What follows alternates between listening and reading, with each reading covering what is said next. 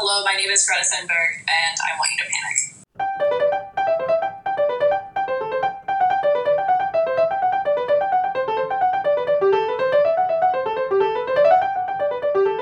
Hello, everybody. Welcome to another edition of Pinot and Policy. I'm joined by my erstwhile companions, Sophia Freuden and Hannah Cowden. You may be familiar with us. Our general format is this we talk about political science, international affairs, economics, various things that are ending the world, and we're drinking during it, which makes it more entertaining, I'd hope. Isn't that right, Hannah? That is correct. Yes, indeed, we're being sponsored, and by that means we're not being sponsored by this thing called a Radler and a little bit of gin. And let me tell you, the botanicals mix fantastically. So, you know, would recommend folks for your summer drink du jour. What really matters more is what we're doing for policy. Specifically, the world is on fire. So, if you're not fully aware, the Amazon's on fire. There's some girl out from Sweden who just sailed across the planet and just landed in New York or something. And she's very special. Her name is Greta Thunberg, and she was a young lady who's pissed off every single conservative across the planet. Sophia, aren't you an expert on this Greta lady? Uh, I wouldn't say that I'm an ex- expert on Greta Thunberg. I think the only person who's an expert on Greta Thunberg is probably Greta Thunberg. But I have been following her progress for the last uh, six months or so. And and what is her progress? So her progress, or more more like her activism. So as mentioned, she is a 16 year old Swedish girl uh, who has sort of been turning the world upside down. I think for the better, as it relates to climate change or the climate crisis, as it's increasingly being called. And we'll look into that linguistic difference later. She has been nominated by three people with her own, within her own country, uh, like three lawmakers, I believe, to be a Nobel Peace Prize recipient. I don't think she actually won. Uh, but I mean, if you were nominated for a Nobel Peace Prize at the age of 16, I feel like you would probably be pretty happy about that. Um, Probably. uh, and she has been called uh, the greatest threat, threat to the fossil fuel industry by the, I think it was the chair of OPEC, which is, for those not in the know, it's the cartel that basically controls or tries to control and fails uh, oil prices worldwide. So she's pissing off a lot of oligarchs, is what you're saying.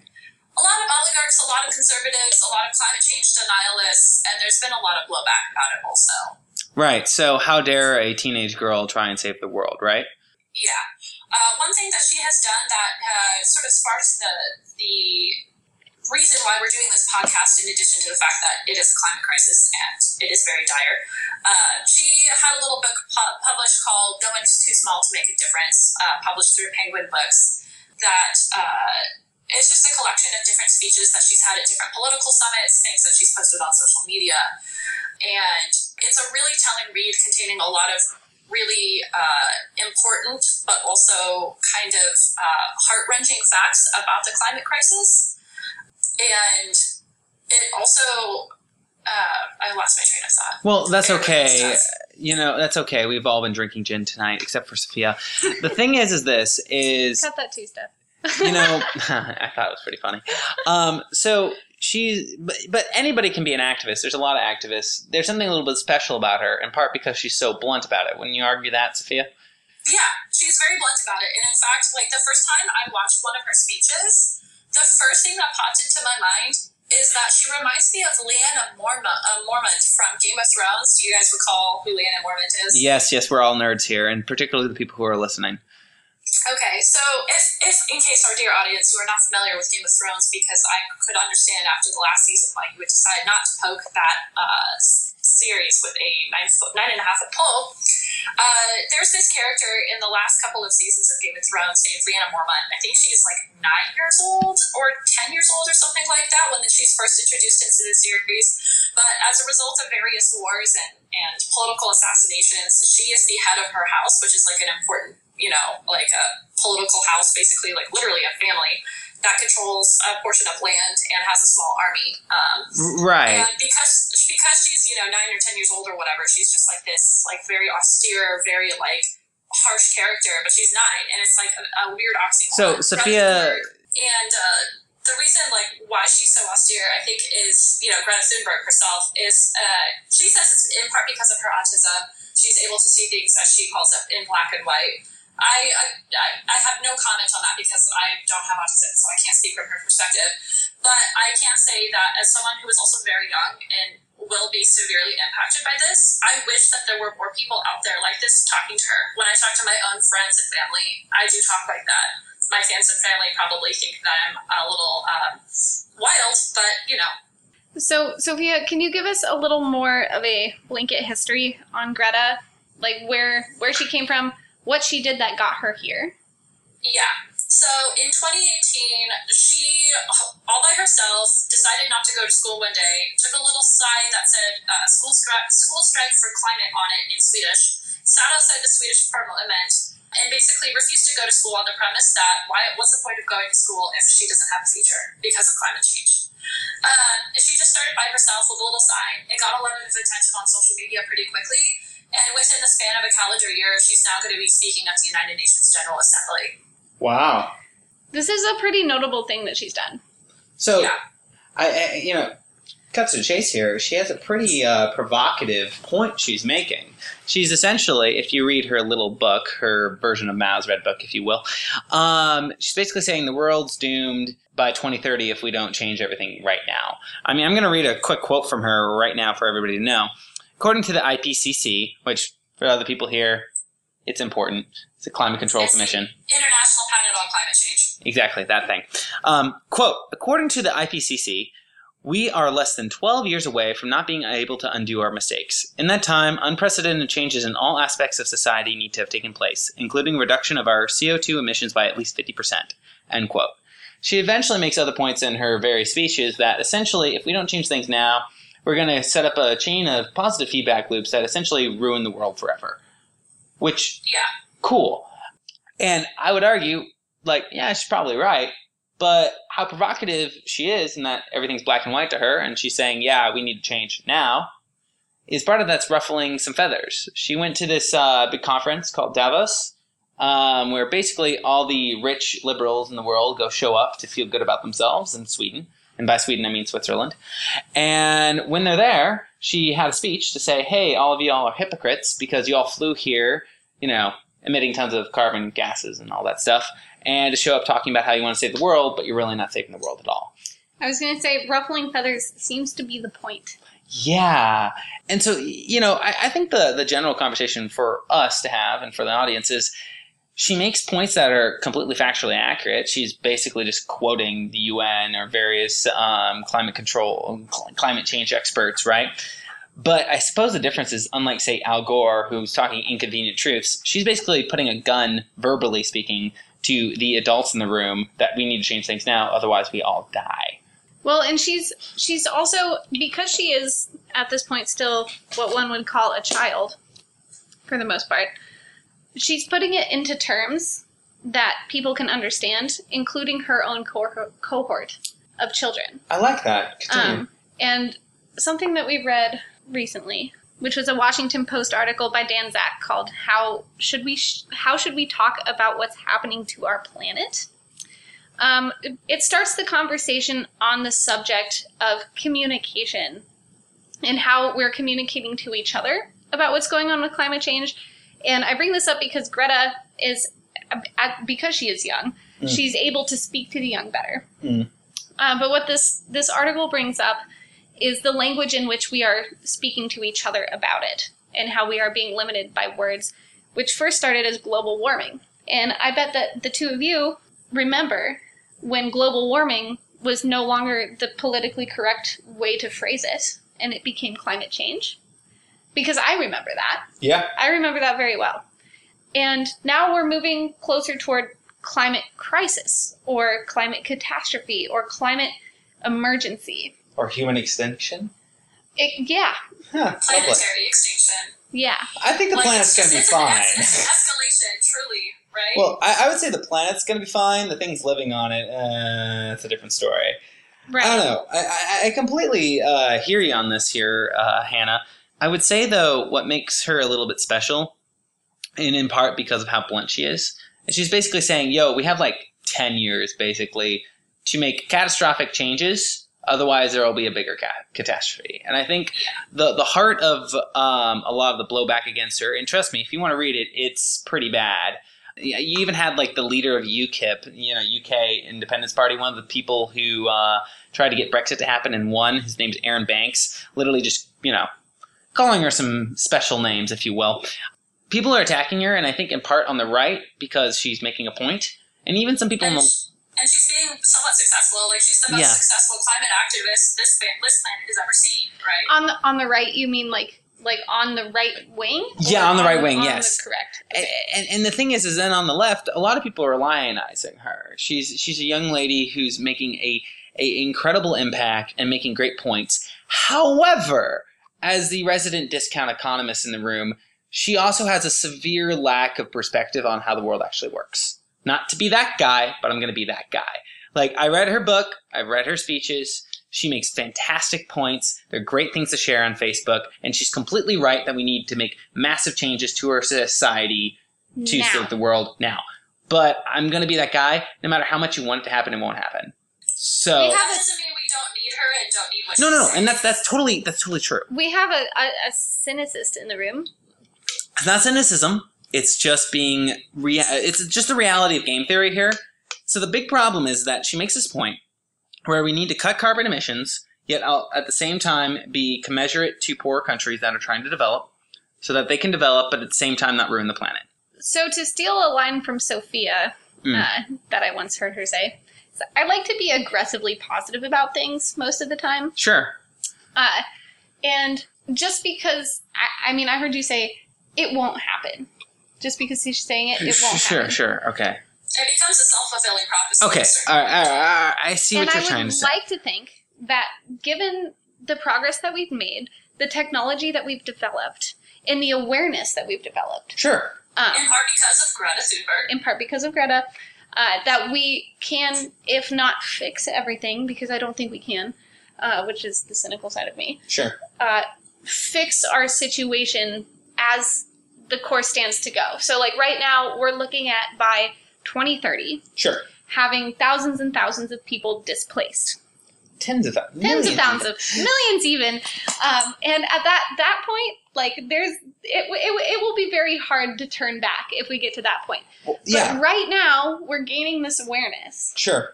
And as long as we keep working on it together, Sure. we can do something that will at least catch us a little bit on Uh, impact, you and, know? and Hannah, I completely agree with you, I, and that it's good to at least try. However, like you know, I, I, I- I completely agree. Like, and that hopefully technology and people trying will, will help. However, when I look at the situation, and for people who may not be as familiar with it, as simple as this: Paris Climate Accords or Climate Agreement, however you want to call it, right? Basically, try to commit the rest of the world to, hey, let's make sure that global warming doesn't increase the average temperature on Earth by two degrees Celsius.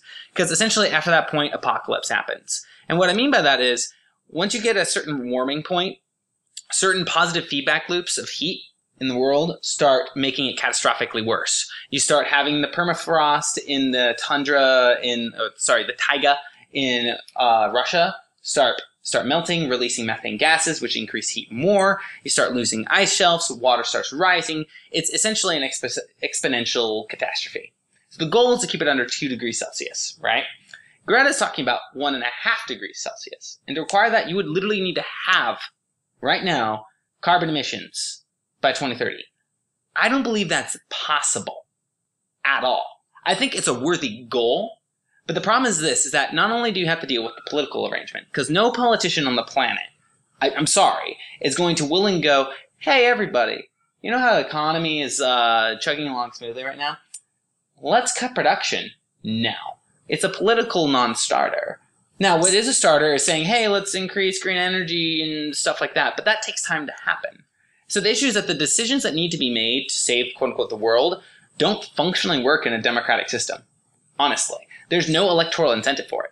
Okay, what happens in four to five years when it's gotten so bad? Because we're already seeing bad effects from climate change, Sure. right, or climate crisis, or whatever. We're already seeing it today and now. This is no longer a future that we were talking about. I remember when I when I first started having these discussions in like elementary school or middle school about like what is climate change. People are like, at some point in time in your life, it will become bad. Guess what? It's bad now, right? It's Sure. bad now. People are already dying as a result of this. Animals are A point that Greta makes in her book that really struck me to my core was that we're already in the middle of an extinction level event. It doesn't get talked about at all. And every day we're losing up to 200 species of plants, animal, bacteria, fungi, whatever, Yep. every day. You know? And that's that's catastrophic, right?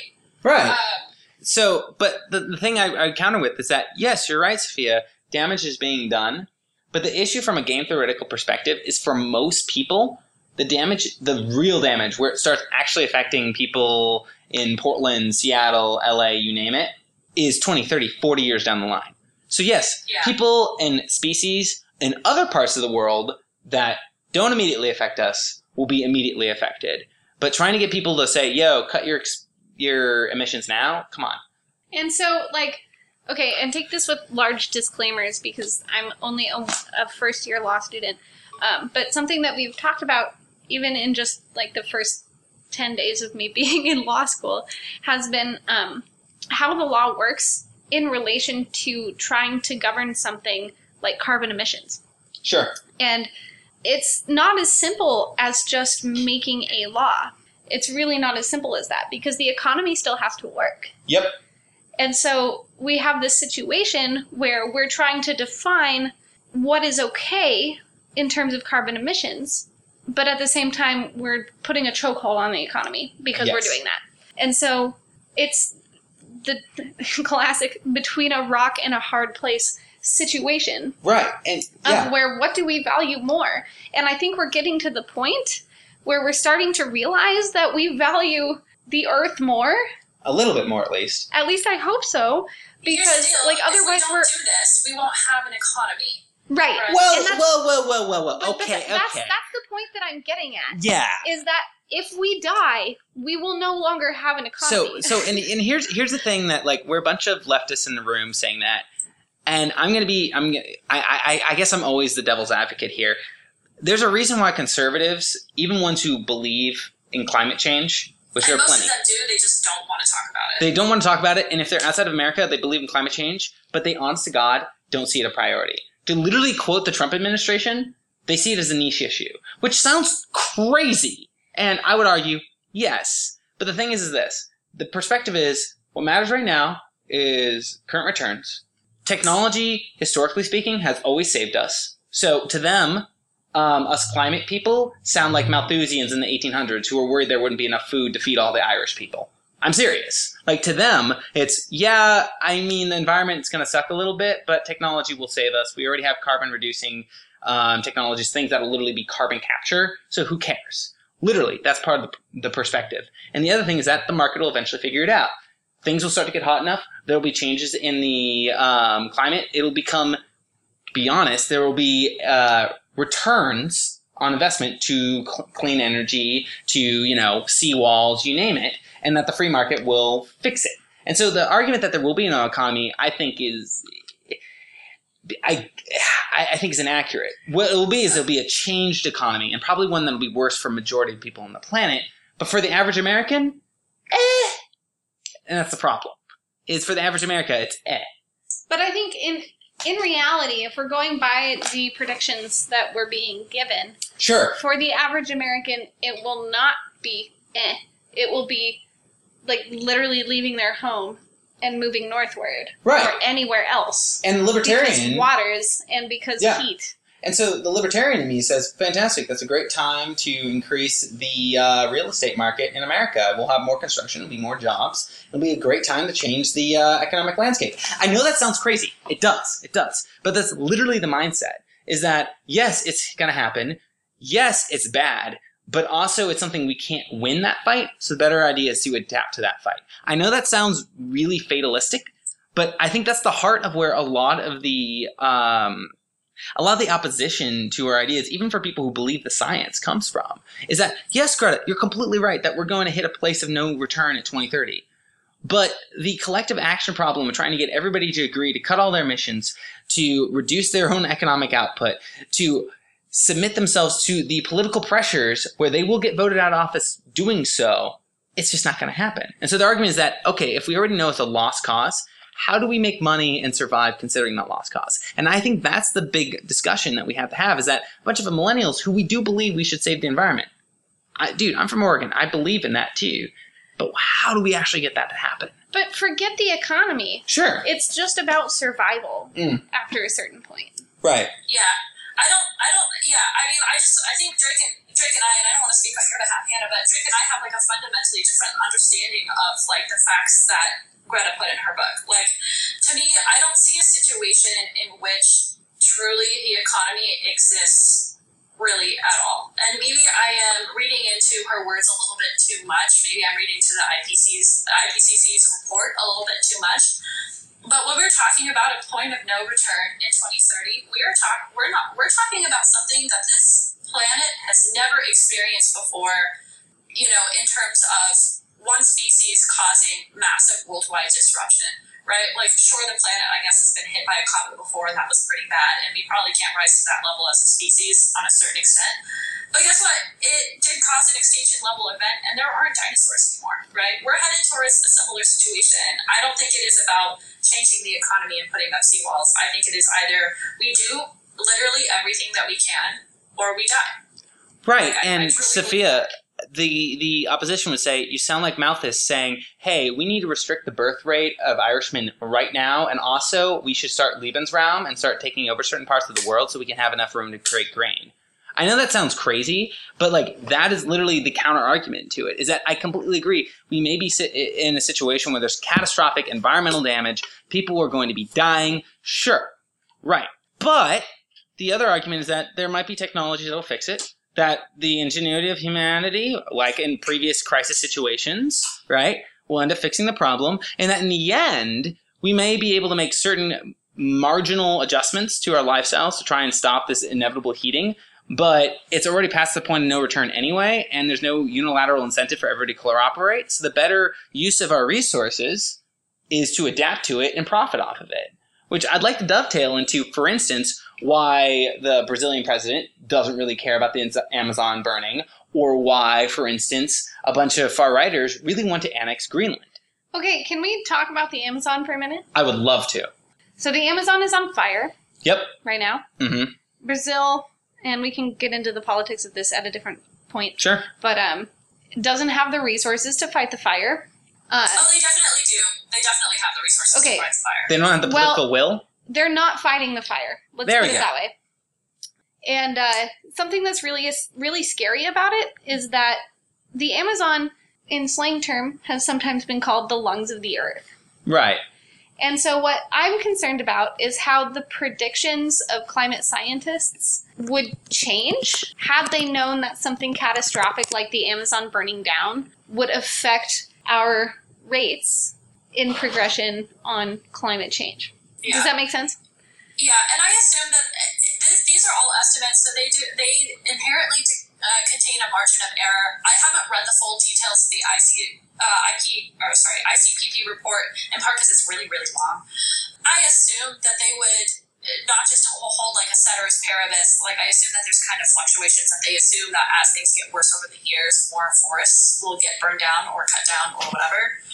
So I'm not sure. I can't answer that question. I do know that um, one thing that the people have been talking about, and it's been kind of difficult to fact check, fact check this. They say that the Amazon has been on fire uh, this year, and it's not as bad as the decadal average. Like it's not as bad as most fires per Yeah, year. It's just really bad this year compared to last year. So But I've been having a hard, really hard time fact checking that, and so like I don't necessarily want to say that that's what's happening right now. so And Sophia, then part like, sorry, Drake. Even if that is the case, uh, I really don't care because the Amazon shouldn't be burning down. So, period. S- Sophia, like I completely agree, it shouldn't be burning. But I, I will say this is another situation where the conservatives come after us.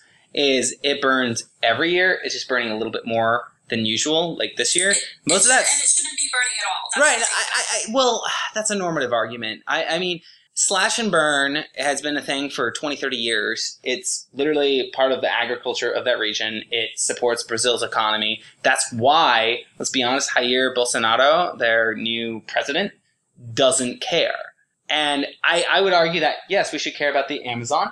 It's a home of millions of different species, and it's, you know, people call it Earth's lungs. It is a carbon capture device, but It, it does produce twenty percent of the Earth's oxygen. That is a fact.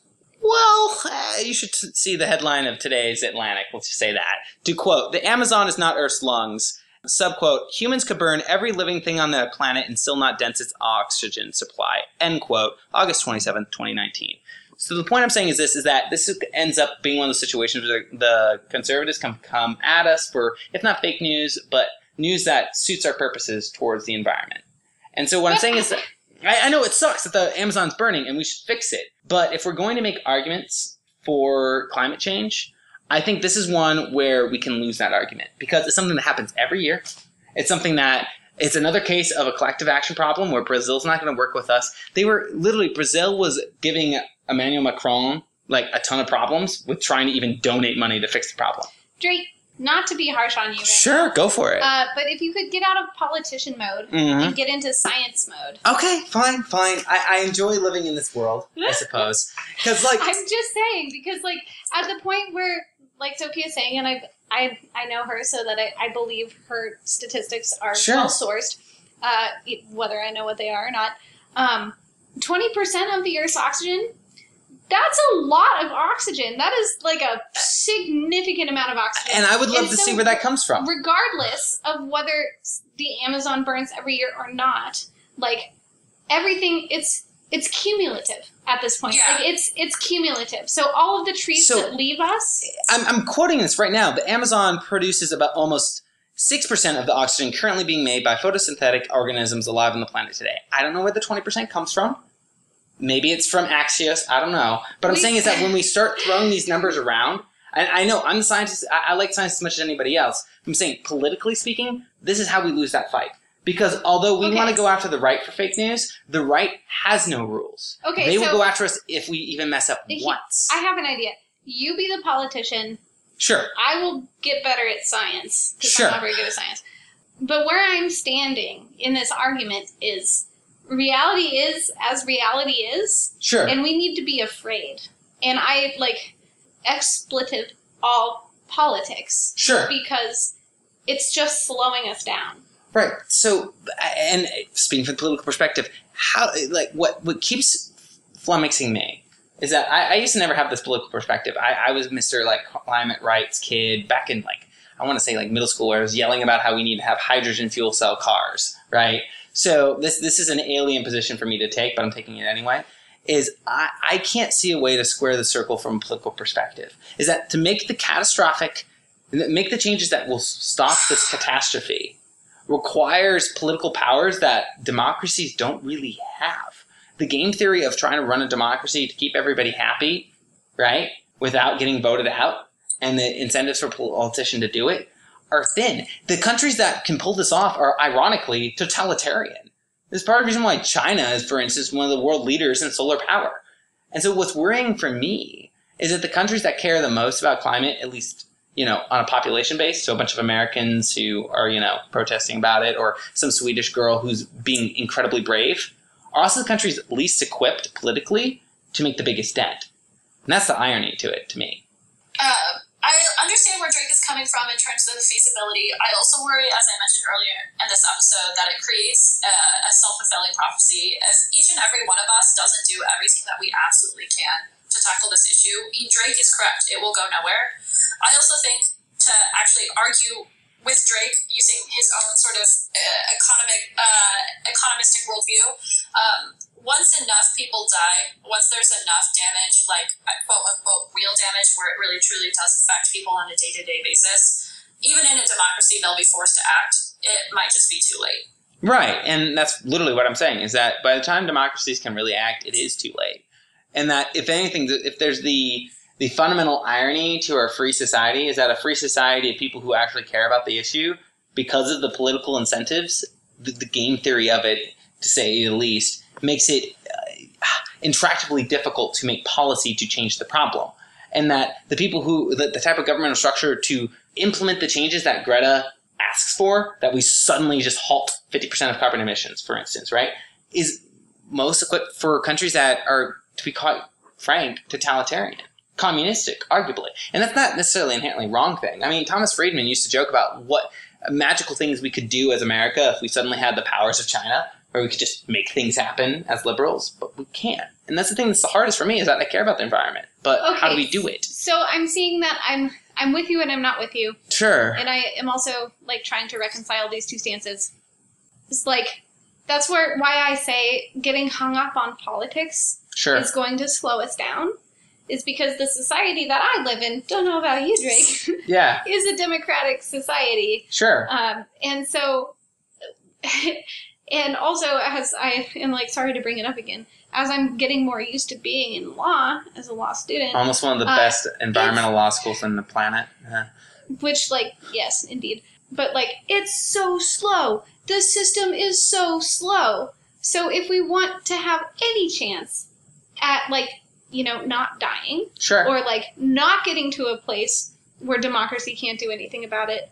I, I mean, I think we may already be there, arguably, um, but we can't bank on politics to do this. We can't even involve the political system to do this. so how then? Um, I don't know, anarchy, public Well- China. I don't know, just well, like that- do that's it the problem. like, at It's the that- individual level. Well, and the thing is, that you sound a lot like Greta, and you're right. We should just quote unquote do it. But But it's it's How? also like like as somebody who's grown up in the democratic system and I I see like how these systems work. I know what's going on. It's one of those moments where I want to scream cry and run away because I don't know what to do. Like how how in the world do we fix this? Yeah, and uh, to put a hat on that I, I know you guys are going to both roll your eyes on, or roll your eyes at. I have studied authoritarian democ- uh, authoritarian systems pretty extensively. Uh, I do worry, honestly. Like I, I do truly foresee that a number of the world countries, maybe the United States, maybe not the United States, will take a more authoritarian bent as climate the climate crisis gets worse. It's inevitable. it's That rational. might again, that might be too late, but I, I predict that that will be the case because at a certain point in time, like it will just become so bad that maybe martial law has to be declared, right? and Like, maybe that's these what's- are real realities. Maybe that's what needs to happen though because like I said before, at a certain point it's about survival. So, and, and here's here's the biggest question then is how does a liberal democracy survive when you have imminent threats that are catastrophic, right? You, you, you realize like I, I don't know if anybody reads Plato or like knows a whole lot about like Roman history or whatever, but this is literally where a tyranny comes in, and tyranny, literally a tyrant, was not necessarily always seen as a bad thing. Tyrant literally was a temporary dictator to try and save the republic to make decisions that were needed to be made Yeah, but Rome liked their tyrants so much they kept them all around. and that's the long time. problem is that literally a democracy by its inherent nature is meant to be slow deliberative in, in theory a democratic republic mind you in theory that produces better outcomes in the long term but when you have something that based on the political calculus nobody has a unilateral incentive to deviate from you do need or would be easier if you had somebody who said no we're going to make this change now problem is that doesn't jive with our current political system the irony is that the people who want to make the change towards the climate the most are people who are least likely to support a tyrannical dictator. It's hilarious. Even though it would be magical if we had an emperor just to make it happen. At the same time, policy change can be made. Sure. And, Without a and things like this in American history have occurred, right? 18, uh, 1860s. Let's pull out the history books for a second. What was, all right, friends, what was going on in the 1860s in America? Do we remember? Well, yeah, Lincoln was called a tyrant many times because he suspended habeas corpus, for instance, And why did he do that? to save the republic. Like, but I Did know. it work? I mean, yeah, but there's one thing when you have an imminent civil war. It's another when you have an abstract, oh, yeah, the world's going to die in 30 years. But but we have these these systems in place so that like like take for example executive what what is it Uh, called executive, Executive orders. orders? Yeah. executive orders. Sure. Um, that's there. Yeah, but they, those are reason. limited. Those are limited in scope and can be overturned Sure. in four years. But we also have Congress who who s- makes laws, like literally makes laws. And Right. I don't know about you, but I don't remember the last time I voted on Congress's sure. literal statutes that they're putting into place. No. So this this is where, like, as an American, I would argue vote blue because the blue people are the only ones who care. A. B. Hope that the blue people win. And C. Argue that the blue people should care about environmentalism. And then D. Hope, hope that works. Okay, so you're taking a broad view of the entire system. Sure. What I'm thinking about is something that I learned while I was writing my thesis, which is that changing policy is hard. And the context of it was that countries, developing countries, were liberalizing their economies. Sure. So they decided to make this policy change Uh huh. to liberalize their economies. Right. And a lot of people were very unhappy about it. Mm-hmm. But they did it anyway. Yeah. And it was really very painful. And guess where they are now? Where are they now? India, for example, Yeah. is one of the largest economic powers in the world. Yeah. So they were a part of that wave Sure. in the 90s. And uh, Are you gonna say I, Korea? that's too? that. Well, that's the thing is, it's just that that policy change is really painful, right. But it has to be done. So, if anything, this reminds me of the Australians who made who did the gun buyback program back in what the '90s, right? They cared about the issue. They did the gun back program. They got rid of all the guns effectively, and then they were all voted out of office. But they saved a lot of lives. So then the question then is is how do we get politicians to essentially go against their own self interest to save the rest of the world? And maybe I'm just a cynic here. I just don't think that's usually feasible. And like, I'm serious. And so for me, what's more important is that I think we should try and make incremental changes. We should still try in a Sisyphean way to vote for the people who will make those policy changes, right? You know, go Bernie 20 forever, whatever, right? but, and here's my big but, that's like my 5% chance we'll be saved. My 95% chance saying, okay, what should we prepare for is, okay, the world's still going to start to end. How do we survive in that ending world? Well, this is where I butt in and say, why can't we do both at the same time? Well, I'm not arguing with that. I'm saying we should still vote for the people who care. Who But I'm, was it? Who was it that famously said that we can chew gum and walk at the same time? I think that's a Joe Biden thing. I don't know, but yeah, we have to chew, walk, uh, chew gum and walk at the same time. sure. And Sophia, I'm not arguing against that. I'm just saying we can't hitch our hopes on Greta being right and we can all change. I'm saying is that yeah, we should still vote blue. We should still donate to the right people. But I think more likely than not, we need to prepare for the situation of okay, people are going to be moving north. Cool. How can we buy real estate in say Virginia to make some money off of that? But part of the argument that I was making is that incremental change doesn't work. When you need something to change and it's do or die, it can't be incremental. All right, Robespierre, sure. But we could live in a country that's literally lived off of incrementalism over 200 odd years. Yeah, but like we are only one country. Sure, I guess, yeah. We are also the largest carbon, well, actually, second largest carbon producing country on the planet. Thank you, China. But that's what I'm saying about the the economic policy change Sure. was that the discovery was that incremental change wasn't working. And so if these developing countries wanted to join the global economy, Sure. they had to do it now or they had to lose the game. Right, and so I guess this, the the follow up would be okay. Whoever's the next president or whoever we're trying to vote, yo, you want to do like a green policy initiative that actually will make other people want to, you know, buy in. You know, like that. That would be the argument. Is that to me? There's no reason why you can't. Like, I'm gonna be honest. Americans, we're more conservative than the rest of the world on most industrialized com- countries, and conservative not necessarily socially. Well, often, but not necessarily, right? But quite frankly, people here are capitalistic. They want to make a buck, so on and so forth. So if we're going to make policy to make people, you know, care about the environment, to me, it's silly that we haven't like said, okay, let's do like a green new deal, quote unquote, and not necessarily as politically provocative as what you know the quote unquote squad wants, right? Say, okay, we're going to make up a ton of American jobs, building solar panels, taking over Greenland, you name it, right? In effect, trying to make change. I, I like the catastrophic uh, viewpoint you have. I'm just cynical, and I don't think it's going to happen. And I, I think that if it doesn't happen, we're all going to die.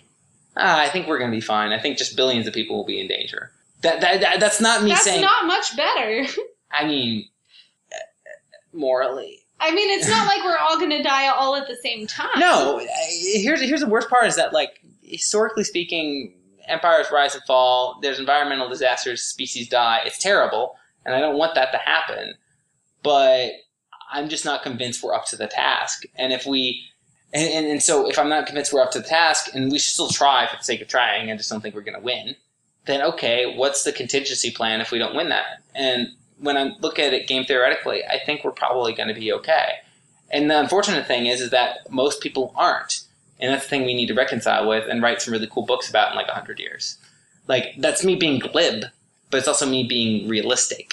is that there's a lot of pain coming, and the unfortunate part is for the global north, we're going to mostly be okay, and that's the guilt we need to take with us, and that the fact that the majority of humanity is actually in the danger zone, and politically speaking, there's not a whole lot of incentive to change that. Anyways, depressing as usual. I'm sorry.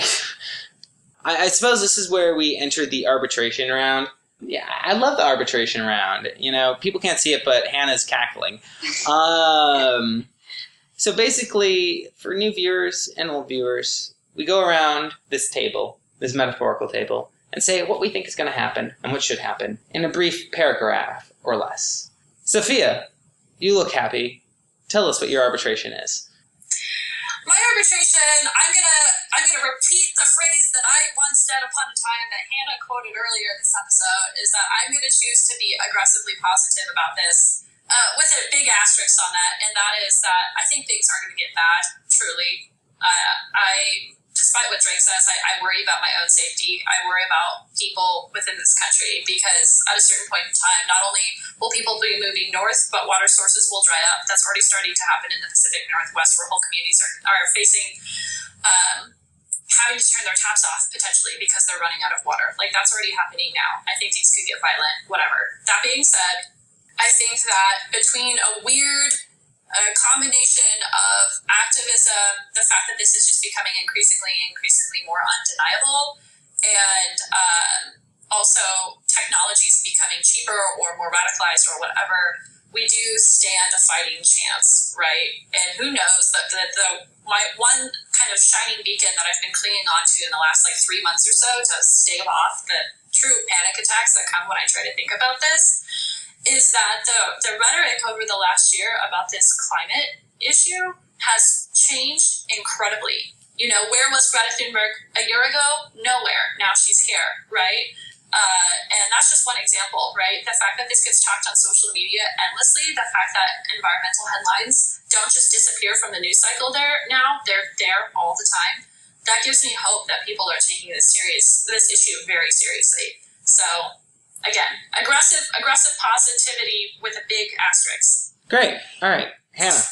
I'm with Sophia on the aggressive positivity, in part because it keeps me sane, but uh, also to also piggyback off of what Sophia was saying, it is being talked about more. And Mm. something I I said to Drake earlier, which we, was not part of the podcast, was that in my own neighborhood there are signs popping up, uh, big signs pulled on trailers that you would have to hitch a car to to to move. They say climate emergency. This is not a drill, Hmm. and that's Extinction Rebellion and uh, something that I had not heard of until their sign was posted in my community. But where I really stand on this is that policy change is not something that we can do slowly in a situation that is happening so fast. Mm. We have to jump on a paradigm shift, Sure. which means that for us as scholars, we have an immense responsibility to figure out what's going on not only in the past, how it relates to politics, how it relates to the present, and how it might relate to the future,